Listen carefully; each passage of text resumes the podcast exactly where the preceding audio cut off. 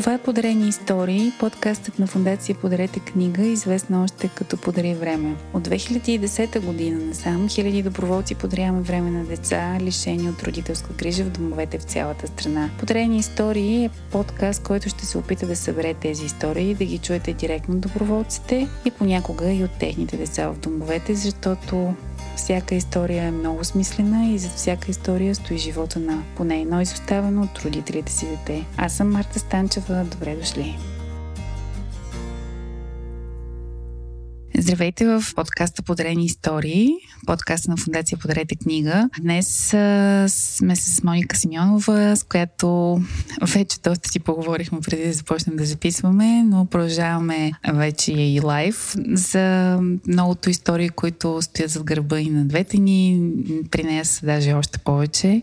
А от колко години, Мони, си доброволец? Здравей! Здравей! А, много благодаря за поканата. Както казах и преди да започнем да записваме, толкова много се вълнувам за този подкаст, тъй като мисля, че има ужасна, ужасно голяма необходимост повече хора да разберат за, за фундацията, за работата с деца. Аз съм доброволец от 2015 година, февруари месец. Точно тогава беше а, една доста люта зима. Спомням си, че живеех в а, сама на квартира на Денкоглу и така бях в един много апатичен период от живота ми.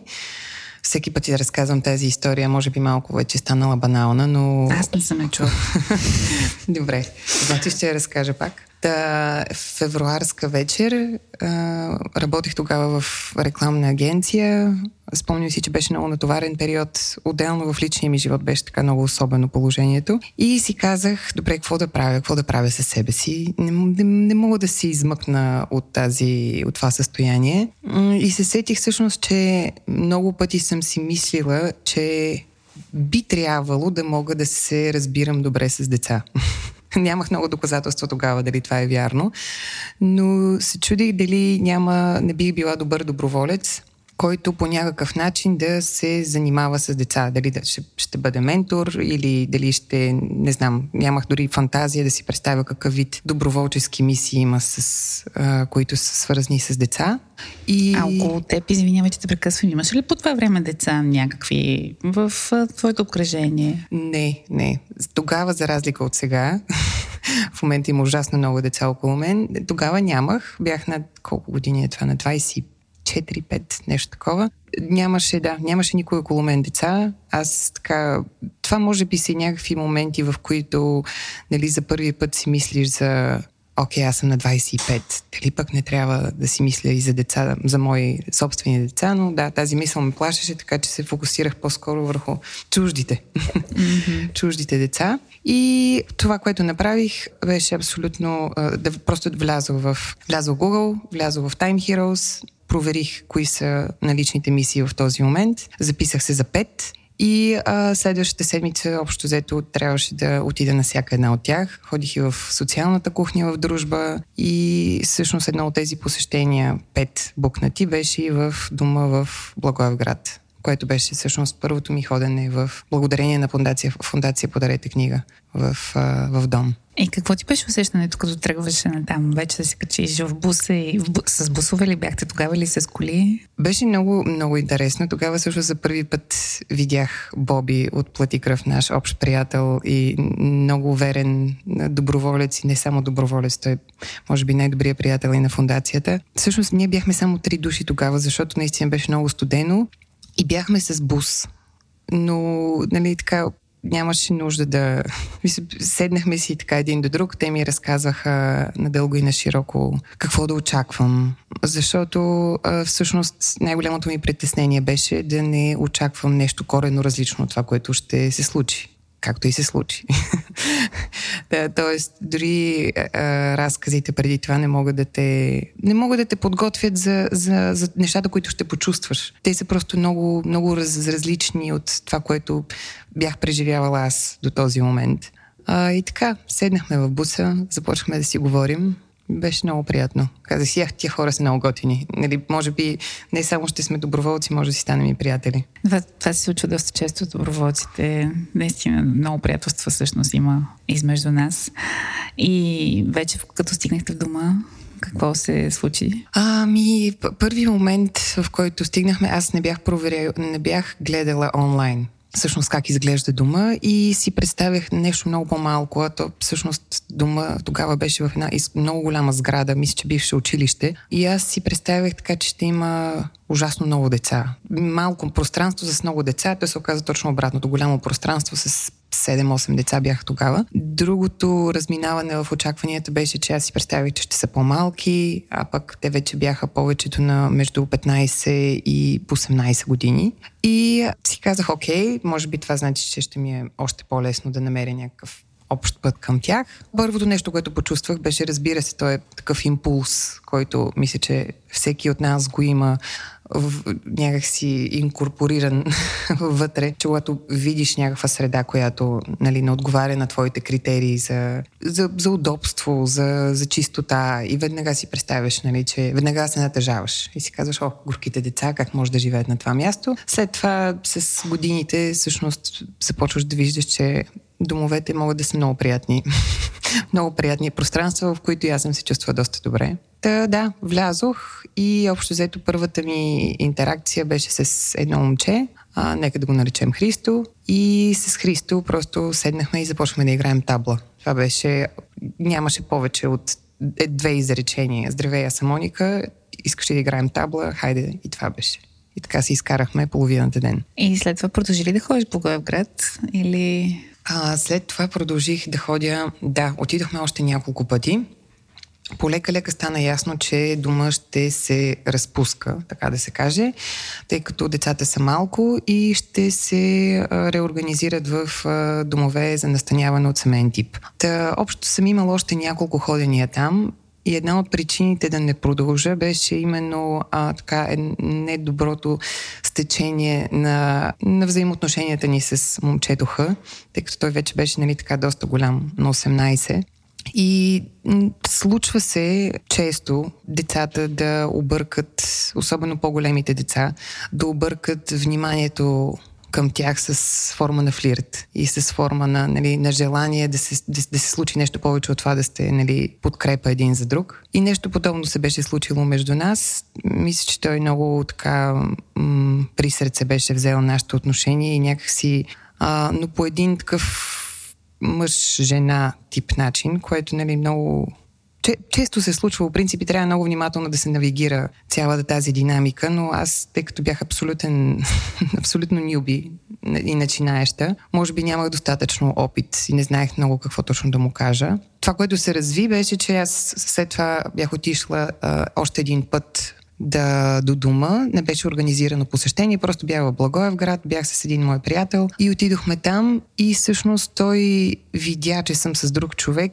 и изревнува и започна да се крие от нас, да, да ми пише някакви странни съобщения, да ми звъни по телефона и след това вече, след тази ситуация, аз му написах нали, дефинитивно, че нали, няма да можем да сме приятели, ако не можем да сме приятели. И скоро след това той пък замина за Англия да работи някъде. Настроеш, мисля. Mm-hmm. И загубихте връзка от този момент. Да, да, загубихме връзка. От време на време ми се появява, но бяхме преди цялата тази ситуация да се развие по този начин, бяхме ходили на бала му, а, имаше големи вълнения, празненства. В смисъл бяхме малко по-голяма група доброволци в един момент. И всъщност имахме много, много ценни моменти заедно и много ценни разговори.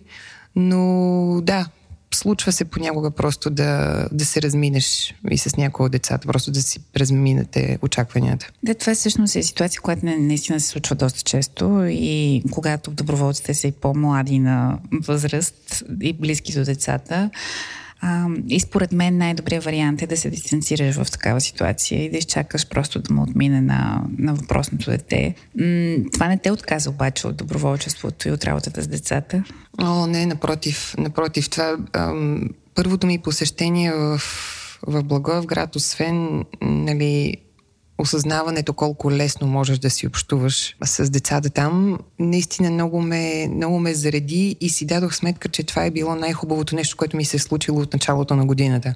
И си казах, окей, а, няма да се отказвам. И тогава отново нашия приятел Боби, а, който тогава беше координатор за Враца, за дома във Враца, ми каза, знаеш какво там има адски много деца и огромна нужда от доброволци. Хайде да ходим във Враца. И отидохме, може би март или не, може би е било май месец вече. А, отидох за първи май, май месец 2015 година, отидох за първи път в дома във Враца и там просто някакси се почувствах тотално на мястото си. Да, мисля, че всички сме го изопитвали това чувство точно в дома в Враца. Аз много пъти съм си мислила, че се е държал на директорката на дома, която успяваше някакси да направи цялото това място много домашно, много уютно и, и да бъде... Тя имаше емоционална връзка с всичките. Тогава бяха над 50, да, дори 80 деца. Ужасно много деца бяха. Аз просто си спомням как влизам в, в дома и той, то наистина, и, и той е вече в сграда, такава като, като училище, училище гигантска, да. с огромен двор. И търчат едни деца, малки, големи, всякакви просто и голямо, голямо вълнение. Много беше готино. Да, и, и наистина, много, вече от наблюдението ми през многото години работа с деца, наистина мисля, че тези деца там така растяха едни спокойни, много отворени към другите, точно заради тази обич, която имаха вътре в на това място. И аз много пъти съм и, и лично съм ми го казвала и адмирации на такива, на такива директори, които всъщност и възпитатели, които имат а, работата си като някакъв вид а, кауза, защото това е точно такова и обръщат а, наистина лично внимание на всяко дете, което никога няма да забравя как един път ги изпращахме, бяха ни на гости тук в София, ги изпращахме във влака и да, те се качват и тя започва да ги брои. и, и на всички им казваше, лабе, маме, маме, айде, маме, маме, да. и те, мамо, маме. и тя беше майка на толкова много деца, че беше изумително, наистина. Много, просто това са ми най- най-ценните спомени от този период от живота ми. Всички ходения при децата, всички излизания от дома заедно с тях, защото нали, благодарение и на, и на фундацията, и на нейните огромни усилия на директорката, и на това, че е толкова широко скроен човек, успяхме да видим толкова много места заедно и да ходим на екскурзии, да жестоко, просто толкова, толкова ценен, толкова ценен опит. Да, тук е момента да споменем и, че има много домове, в които директорите всъщност не са така отворени за колаборация между доброволците и децата, което ние не разбираме точно защо се случва и бихме искали да имаме повече достъп до, до домове. Да, абсолютно. Ако е възможно. Просто и за нас, и за децата така е много по-лесно да се работи. В смисъл, без ограничения, без... Единственото, което искаме да правим всъщност като доброволци в тази фундация е да, да, си, да прекарваме време с тях, нищо повече. Да, може би има някаква такава криво разбрана представа, че ние отиваме там да ги контролираме, да следим работата им и да ги докладваме някъде, което нали, никога не е случая. Тоест, ние говорили сме си с тях, разпитвали сме ги за различните проблеми на децата, но нашата основна цел на посещенията е да си общуваме с децата, не, с, не да контролираме кой как си движи дома. Mm. Имаш ли някоя история от вече по-дългото си смисъл? В врата си била доброволец много години. Все още си. По-рядко, за съжаление, но да, чувствам се, в сърцето си се чувствам доброволец. Някоя история, която може да ни разкажеш с, с конкретно дете?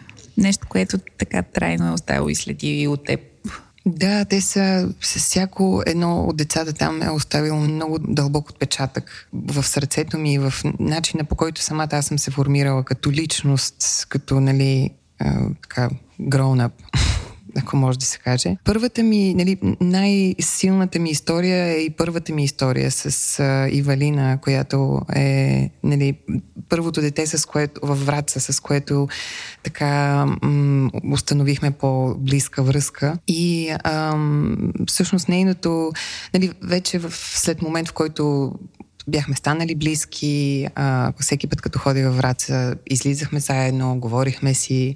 Въпреки, че тя не е от най-приказливите хора, но в, в нея има едно такова... Тогава, когато за първи път се запознах с нея, тя беше на 16 мисля. В нея има една такава много, много тихо уважение и, и, и интерес без обаче тя самата да се чувства комфортно да, да разказва за себе си. Тоест тя може да разпитва, може да, нали, да, да играе, защото нейната силна страна е спорта, разбира се, моята слава. И нали, ние през игри така се сближихме, през баскетбол, тенис на маса, какво ли не вече. Не, не, не съм забравила колко много различни спортове сме играли. Та вече след като бяхме станали близки, може би година по-късно, а, реших да подам документи а, да ми дойде в София на гости за коледа, за коледните празници. А, подадох документи, ходих там по всички административни места, на които трябваше да отида, да се обяснявам. Всъщност се случи доста лесно. Не беше въобще трудно. Идваха на място в, в у вас, за да Да, дойдоха вкъщи, огледаха. За тях е много важно да знаят, че детето си има отделна стая, когато е при теб на посещение. Да, след това отидох, попитахме каква ми е мотивацията, от колко време се познаваме. Реално не са неща, които нали, не можеш да отговориш, ако действително искаш да детето да ти дойде на гости. И а, така се случи, стана декември месец, тя дойде, аз отидох с баща ми да я взема.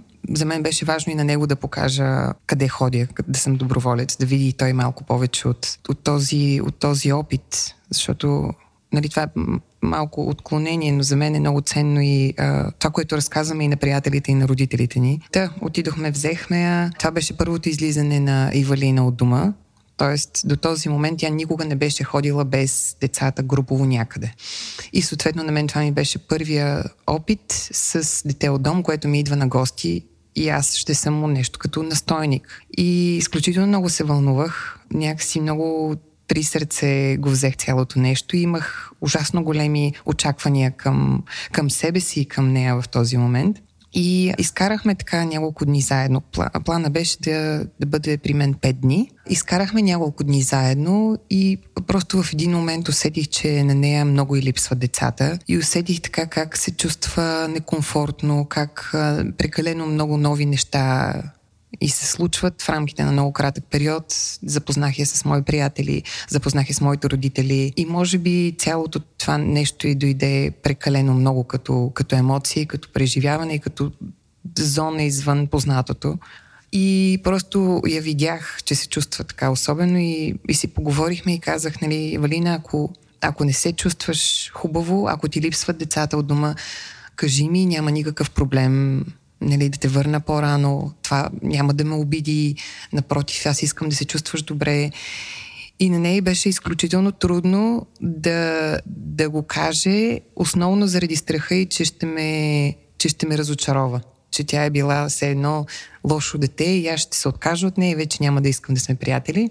И тук отново нали, е много важно да се, да се опитаме да, да покажем по всякакъв начин на децата, че а, ние не сме там от нали, разбира се, всеки с различни намерения влиза в, в този тип доброволчество, но нали, за мен беше важно да й кажа, че аз ще съм там до нея, независимо от това тя колко време би искала да прекарва с мен и че ще съм там, ако тя иска да ме види, ако иска да ми дойде на гости, но по никакъв начин няма да, да натрапвам моето присъствие и също така няма да й се обиди, ако тя на някои от посещенията нали, предпочете да играе с децата, вместо да седи и да чете диктовки с мен, което е нали, най-нормалното нещо да не се прави. Та това беше една от първите ми така по-лични истории много, много ценна, ценна история за мен като доброволец и, и за нашите взаимоотношения с Ивалина тогава.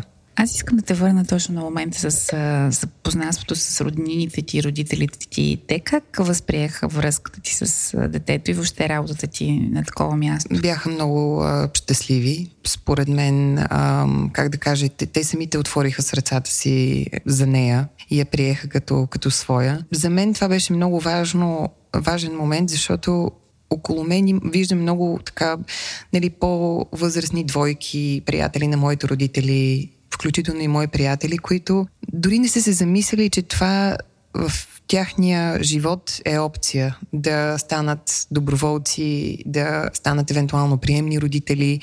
Просто тази идея никога не е била част от част от размислите им по някакъв начин. И, и за мен беше много ценно да си говоря за това с, с тях, а, евентуално нали, да говорим и за вариант, в който те, ако имат желание, нали, тъй като аз и сестра ми вече сме доста големи, но ако имат желание да, да, да се запознаят с някое дете, да дойдат на посещение в дома, да... Нали, той в техния живот би запълнил една огромна празнина. Така че те бяха изключително много хубаво им стана, че, че се срещнаха с нея и до ден днешен, когато се виждам с нея и те се виждат, питат ме тя как е. Така че бяха много подкрепящи което е наистина много важно, защото си представям, че не всеки би бил подкрепящ. Не, не всеки би бил. Аз а, имам една не много приятна история във връзка с това. Аз а, заведах едно от децата в дома при моите родители за една коледа по същия начин и беше много необичайна ситуация или по-скоро тя беше обичайна ситуация, но завърши по необичайен начин. Там бяхме, бяха всъщност племениците ми. Един от е, е по-голям, беше почти на възрастта на това дете, което беше от дома. Те много се сближиха и много си играха заедно, имаха си общи интереси. А, в общи линии даже имаше цели часове, в които не ги виждахме изобщо. И едната вечер може би е било вечерта след коледа. Ние щяхме да си ходим на следващия ден, да, сутринта, точно така вече да се връщаме обратно в София. И аз след това да го връщам обратно в Враца. И баща ми изведнъж, както се карал на времето на мен и на сестра ми, така и на племениците ми, нали, на нуждите си в момента, изведнъж се скара на, на, на въпросното дете и на племенника ми за нещо, което бяха направили, ама много им се скара. Смисъл такова, подразни се страшно много. По-български. По-български, да. И, се, и, и се развика. И каза, докато сте тук, няма да се държите по този начин. И и това дете, което всъщност не беше част от семейството ми до този момент и не беше свикнал, защото племенника ми защото той така го игнорира, че не, не, нали, беше толкова свикнал с, с това отношение почти ежедневно. А, докато обаче за, за, за това те беше много ново това и той се почувства страшно зле от този факт, който баща ми тогава изобщо не, нито го разсъди, нито го помисли, че може mm-hmm, по този начин mm-hmm. да го засегне и да го обиди. И той отиде в другата стая и се разплака. Oh и се затвори още повече вътре в себе си от а, тази ситуация. Mm-hmm. Като цяло беше много затворен и много трудно комуникирах с него mm-hmm. и нещата се, се, някакси вървяха наред и, и, и после много разсъждавах. Мисля, аз не успях да спя тогава вечерта. А, мисля, самата вечер прекъсна. Аз много се досах на реакцията на баща ми. От друга страна, после като се замислих, той реагира както всеки друг би реагирал. Той не делеше децата, нали? Скара им се по същия начин, както би се скарал на, да. на неговите собствени внуци. То, точно това е всъщност ключовото, че той в този момент е възприел детето като част от вашето семейство и се почувства достатъчно комфортно да му се скара, но пък това е нали, имало такъв обратен ефект. Да. И с тези деца наистина трябва да си много внимателен и много през цялото време на штрек вземаш ли ги в семейството си, сблъскаш ли ги за своите роднини. Там има един изградена, изградена динамика на взаимоотношения, те влизат вътре и трябва да наистина трябва много умение и много работа, за да успееш да балансираш между, между всички тях и не е малко като отговорност, това искам да кажа. При мен, специално аз после доста разсъждавах на тази тема и всъщност реших, че ако взимам повече деца, може би ще бъде само докато празнуваме празници вкъщи в София, mm-hmm. без нали, чак такива срещи с роднини, защото не мисля, че че беше окей, okay, специално за това дете. И след това много говорихме с него на пъти, по пътя за София обратно. Аз се опитвах да, да му кажа, че възрастните не винаги знаят какво правят и не винаги са прави и много често грешат. Нали, той прости това, което се беше случило. Със сигурност не е, останало, не е оставил някаква трайна следа, но на мен беше безкрайно неприятна тази цялата история. И... Да, може би аз това съм си мислила, че е важно да, да направим инструктаж на, на роднините си и семейството си преди да се срещнат с децата, защото все пак е има особености нали, в характерите им и в ситуацията, от която идват нали, целият контекст, който може би им липсва на, нали, на семейството. Разбирам те напълно и това звучи като съвсем често срещана ситуация. Да. Както ние всъщност, започвайки да работим с тях, опитваме почвата буквално с всяко посещение, преди изобщо да започнем да говорим за някакви лични неща или как, каквато и да е по-сериозна близост. Смисъл това отнема много време и много доверие и много познанство. А, при тях трябва да стане много за кратко време това, нали, mm-hmm тая комуникация. И да, може би наистина трябва да има инструктеж.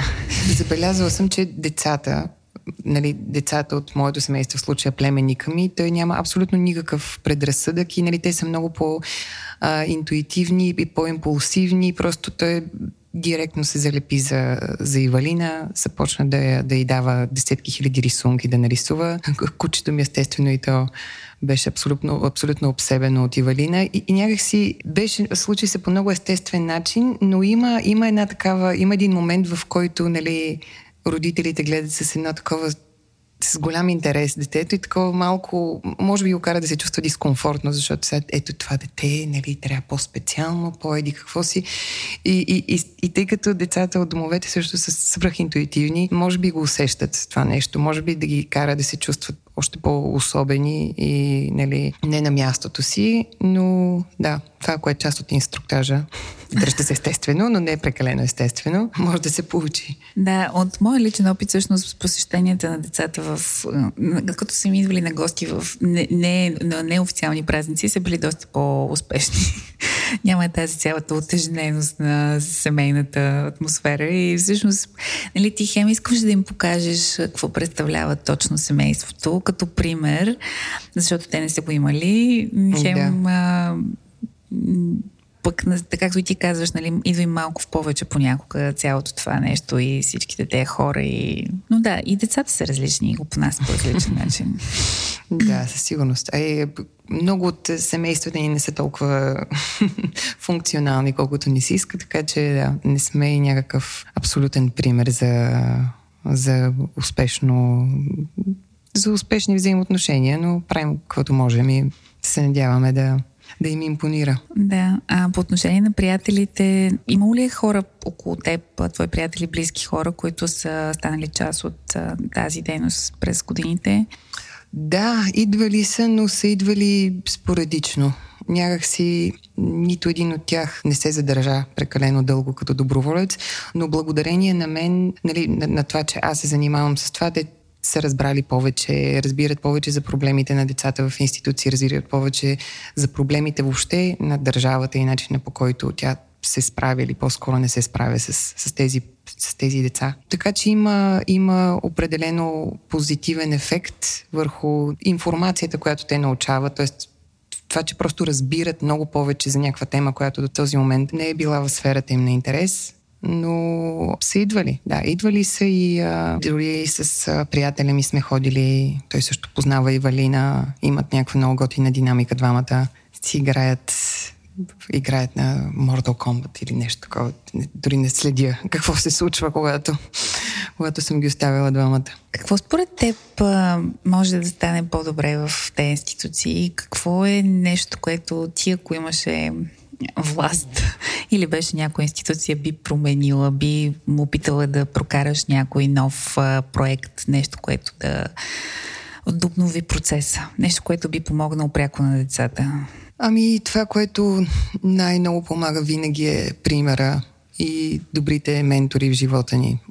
Това е така, може би, доста идеалистично звучи, но ако го няма това, ако го нямаш, нямаш добър пример, нямаш добри възпитатели, нямаш достатъчно време да ти бъде обърнато на теб, тъй като нали, един от проблемите на такъв тип големи институции е, че все пак всички деца са мисля, ти се отнасяш към всички деца еднакво, защото имаш един определен брой часове работно време, някакъв определен капацитет и всъщност ти по никакъв начин не можеш да проявиш индивидуална грижа, работейки в тези институции, индивидуална грижа и внимание към всяко едно от децата, а те имат свои собствени нужди, капацитет, дефицити и ако има в един съвършен свят си представям, че до всяко дете ще има един ментор или доброволец или, а, или възпитател, който да, да може да му обърне лично внимание и да може да му даде пример и да има очаквания към него и да, и да вярва в него, защото нали, това са неща, които ужасно много им липсват на децата. Представям си, че просто повече